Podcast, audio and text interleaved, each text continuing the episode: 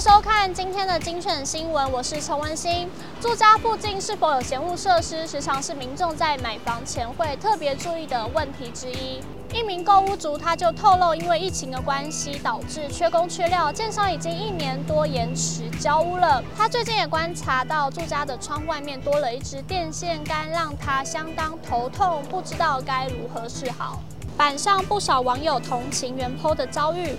表示看到这个，整个心情都差掉了，好倒霉，都面对农地了，还电线杆靠这样近。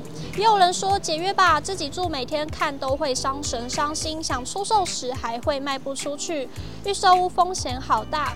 中华民国地震士工会全联会荣誉理事长林旺根就曾经表示，民众若有发现住家附近新增电线杆，可主张电线杆有辐射安全上的问题，在交屋前与建商协调，邀请台电一位的方式解决。若建商置之不理，可寻求法律途径，可依民法第三百五十四条、三百五十九条规定要求解约或是减少价金。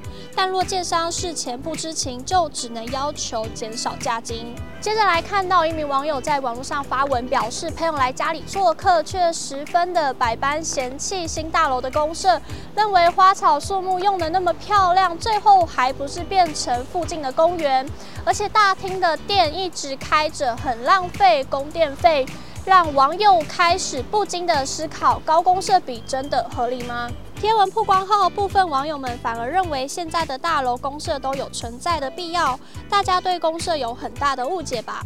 公社占最多的走廊和梯厅，有小孩的真的会比较用得到公设。没有一堆设施，纯电梯、逃生梯，一个月都要一坪一百元，有的还得了。不过也有人指出，有些公社应该要被废除。有人表示，健身房、游泳池一开始用很爽，后续要维护就开始花钱了。也有人说，最莫名的公设不是厨房吗？如果一直没有找到配合的厂商，就是废掉。